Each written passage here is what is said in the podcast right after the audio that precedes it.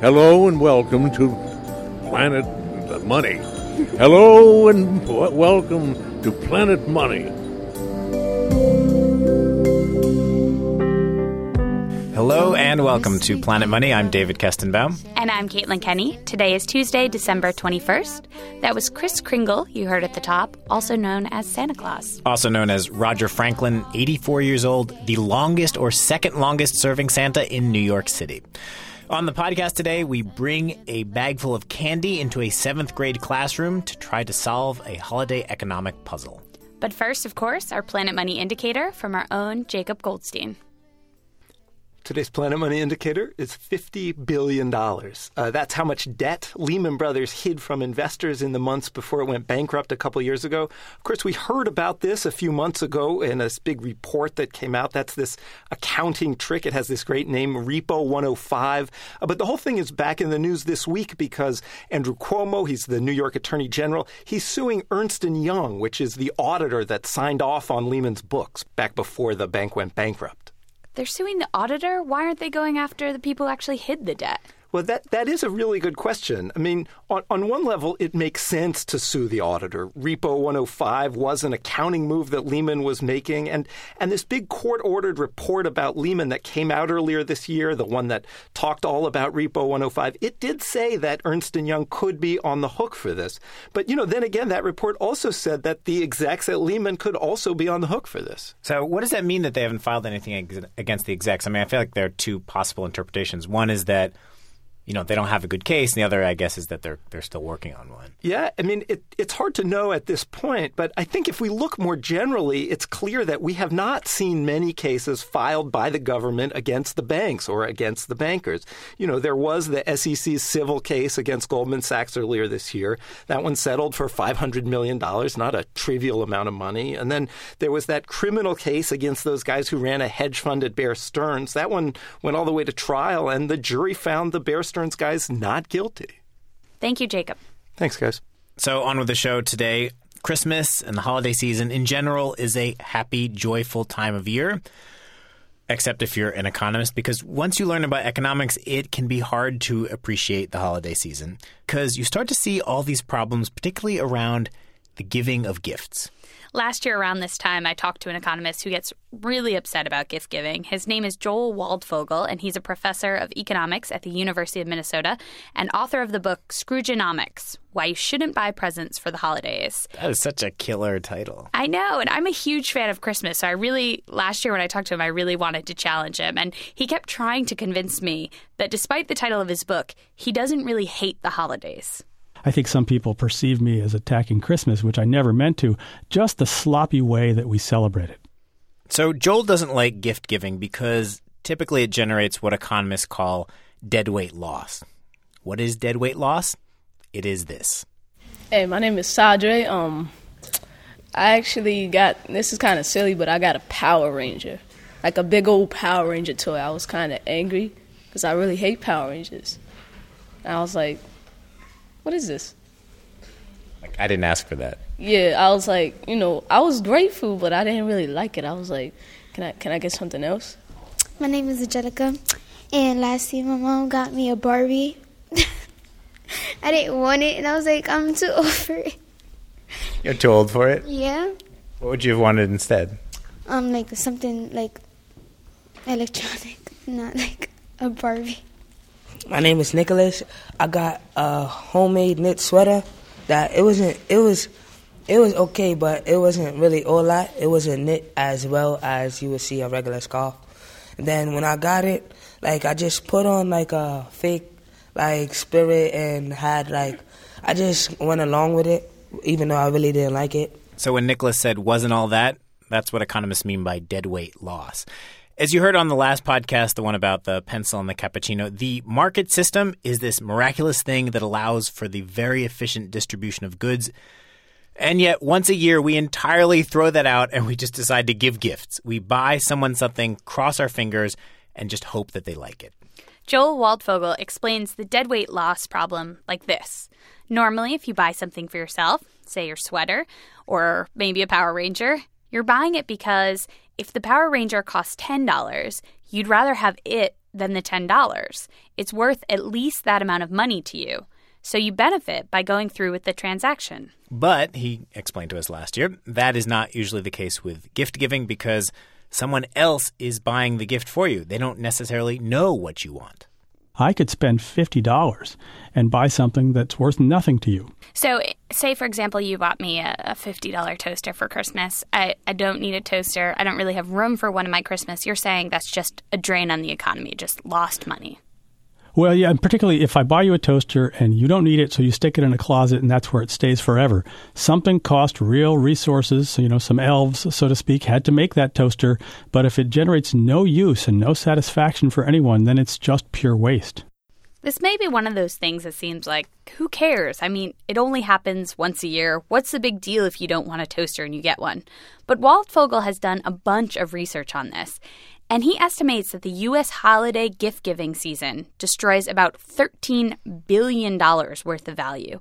That's $13 billion worth of toasters and closets, ties that don't match anything you own, books you're not going to read. It's a huge number. And then, when we talked to Joel last year, he left us with this warm, upbeat, cheerful holiday wish. I honestly want uh, people to have happy and efficient holidays. That would be the best gift for me if people just uh, were a little more careful and we didn't destroy so much value this time of year. So, Mr. Scroogenomics, that gave me an idea. I wanted to do an experiment to see if we could make Christmas and the holidays more joyful by making them more efficient. Is that possible? Can efficiency make us happier? So, in search of an answer, we went to a seventh grade classroom at the Lyons Community School just across the river here in Brooklyn. Those are the kids you heard from earlier. You heard one of them say he got a Power Ranger he didn't really want. The kids there, like most kids, they have a history of inefficient holidays.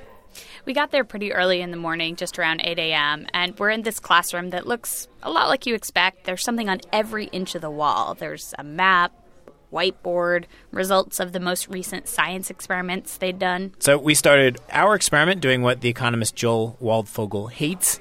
We gave out gifts to the kids, people we don't know at all, and we gave out the gifts in the most inefficient way possible, randomly. We just had this bag with 10 pieces of candy. We line up the kids, we walk down the line, and we give each of them a piece of candy completely at random. And mostly the kids just stare at the things in their hands. They're checking out what they have and what their neighbors are holding. But some pieces of candy, like the box of Sour Patch Kids, were really big hits. Oh, you lucky. Some other things we hand out, though, they are not so popular. Something wrong with Fig Newtons? I hate them. Oh! it's a box of raisins. Oh, I hate raisins. Besides the Sour Patch Kids, Fig Newtons, and raisins, we gave out Nerds, Mike and Ike's, Three Musketeers, Reese's Peanut Butter Cups, Twix, Sweet Tarts, and Swedish Fish. Ten candies in total. So, Caitlin, when you and our production assistant Jess were trying to figure out what to buy, I overheard just way too much talk. Jess was down the street at the drugstore calling back. Should I get Mike and Ike's, or we want something they don't like? They should get raisins. oh no, they're totally going to hate sweet tarts. Yeah, we had a lot of fun with this, I have to say. All right, so once we'd handed these things out, we wanted to measure. We wanted to measure how much wealth we have out there in this scenario. So we did this the way economists might do it. We asked the kids, how much do you value what you have in your hands? Look around and give us a number from 0 to 10. How happy are you with what you got? My name is Genesee, and I got Mike and Ike, and it's a zero because I don't eat these. All right, Mike and Ike gets a 0. My name is Danae, and I got a Three Musketeers bar, and I got I have I put up a five because I like them, but not that much. Okay. 5. My name is Michael, and I got nerds, and I put a, a two because I don't really like these. My name is Justin James, and uh, I, I put a zero because I don't like figs.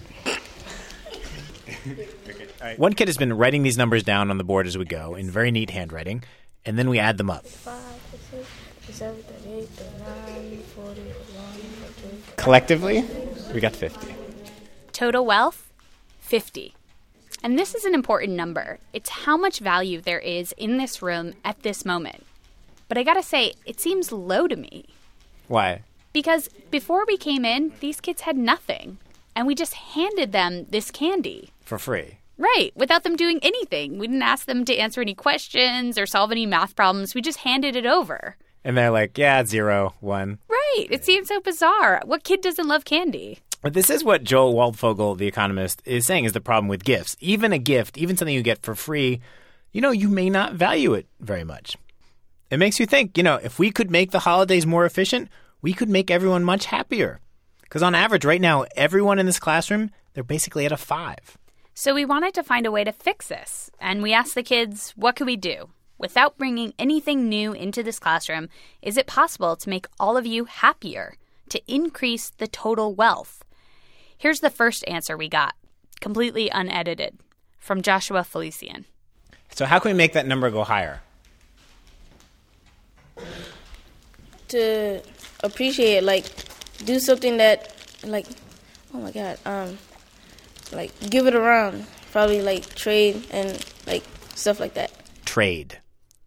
So, what I love is that in just 11.8 seconds, Joshua Felician, seventh grader, has proposed creating a marketplace. One of the most important economic innovations in human history.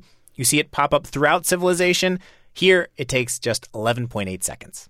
And it makes sense. These kids probably don't have jobs. Most of the money they get probably comes from their parents, and so they can't just go out and buy things.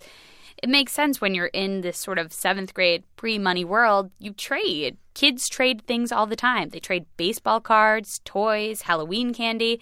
In fact, literally within seconds of us handing out the candy to the kids, before you ask them their ideas about what we could do, I heard them whisper to each other, Hey, you want to trade? So that's what we decided to let them do. I want you to look around. You've seen what everyone has, right? I'm going to give you, I think, 60 seconds. Okay, one, you'll have one minute to trade, and it has to be mutual. So you know you can't force anyone to trade. The other person's got to be willing to trade. So, all right, uh, ready, go.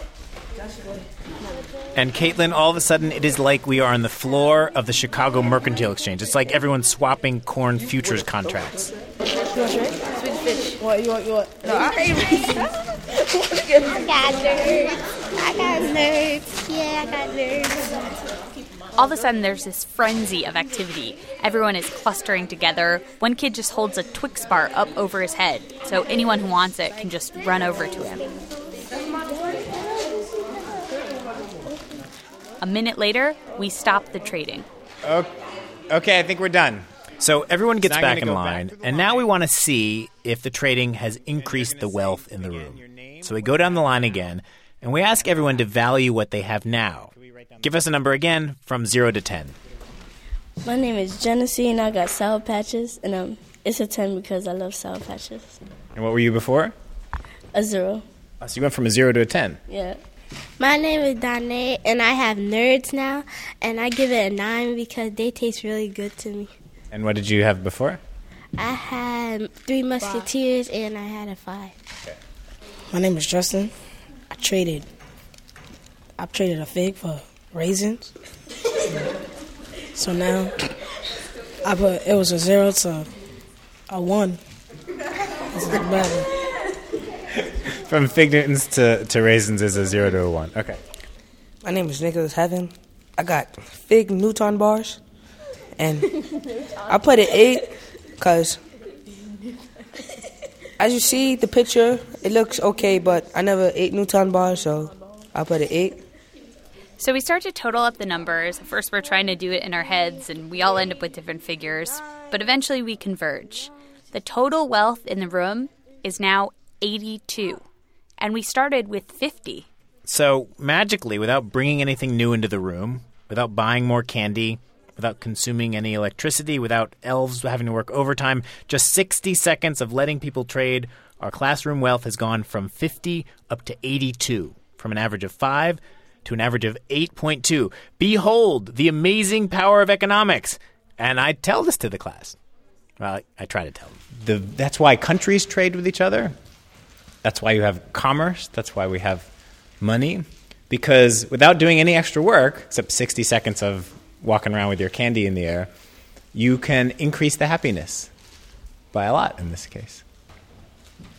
My little speech didn't get much of a reaction I know. But, David, we were really popular up until this point.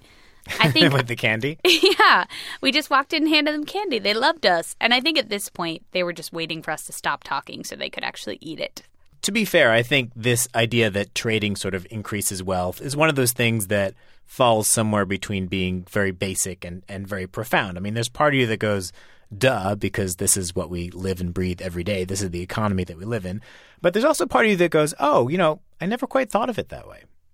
We wanted to know what Mr. Scroogenomics himself thought of our experiment, so we called Joel Waldfogel back. And we read him his holiday wish from last year that everyone have a happy but efficient holiday season. So, do you remember saying that last year? Uh, that sounds like something I would say, so I, I, I agree with it. Still. yes. And we told him about our experiment, how we randomly handed out candy to the kids in Brooklyn. Then we said, well, what can we do to make that number go up to make this more efficient? You're laughing. I'm laughing because I've done this. I did this at my daycare when my kids were like two and four. Anyways, I'm loving this. Go ahead. So we tell him that then we let the kids trade, and the happiness went from 50 to 82. You know, that's I love this story. It's like it maps one to one into the story I always tell. But then I say to the kids, you know what this is? This is efficiency. And that really gets them excited. no, it, it totally glazed over. But the point is, it's there's no more stuff here, but there's more happiness.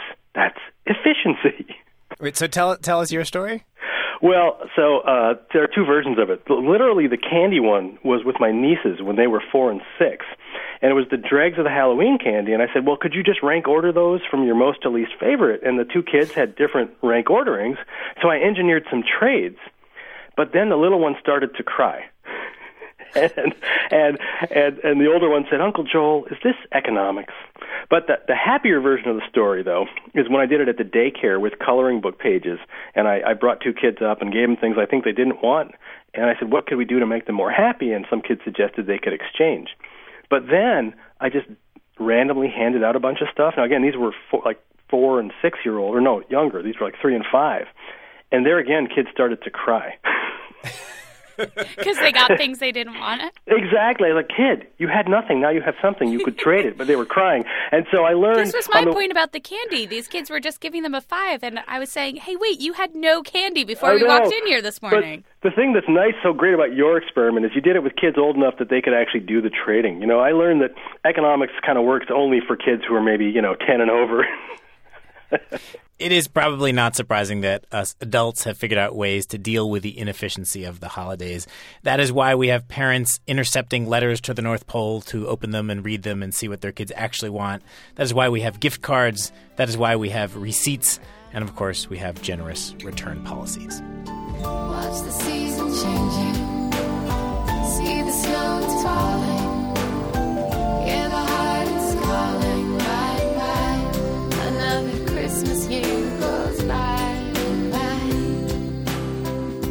We'd like to say a special thank you to Rebecca DeCola at the Lion School, who let us give her kids a lot of candy very early in the morning. You heard from Tadre Jones, Genesee Gonzalez, Dane Rogers. Also, Michael Diaz, Joshua Felician, Nicholas Heaven, and Angelica Osorio. Thanks also to Dirk Mateer at Penn State and Joe Calhoun at Florida State University. Their videos of similar experiments with college kids made us want to try this out. And of course, to Mr. Scroogenomics, Joel Waldfogel, we have links to his book and his advice for how to reduce deadweight loss on our blog, npr.org slash money. Just a reminder, there will be no podcast this Friday. It's a holiday or something, but we will be back with you next Tuesday. I'm David Kestenbaum. And I'm Caitlin Kenney. Thank you for listening. She knows she changed the family fate day she shared her brother's cake and buried the dog out by the lake. And on will go the family fate. She turns to kiss her.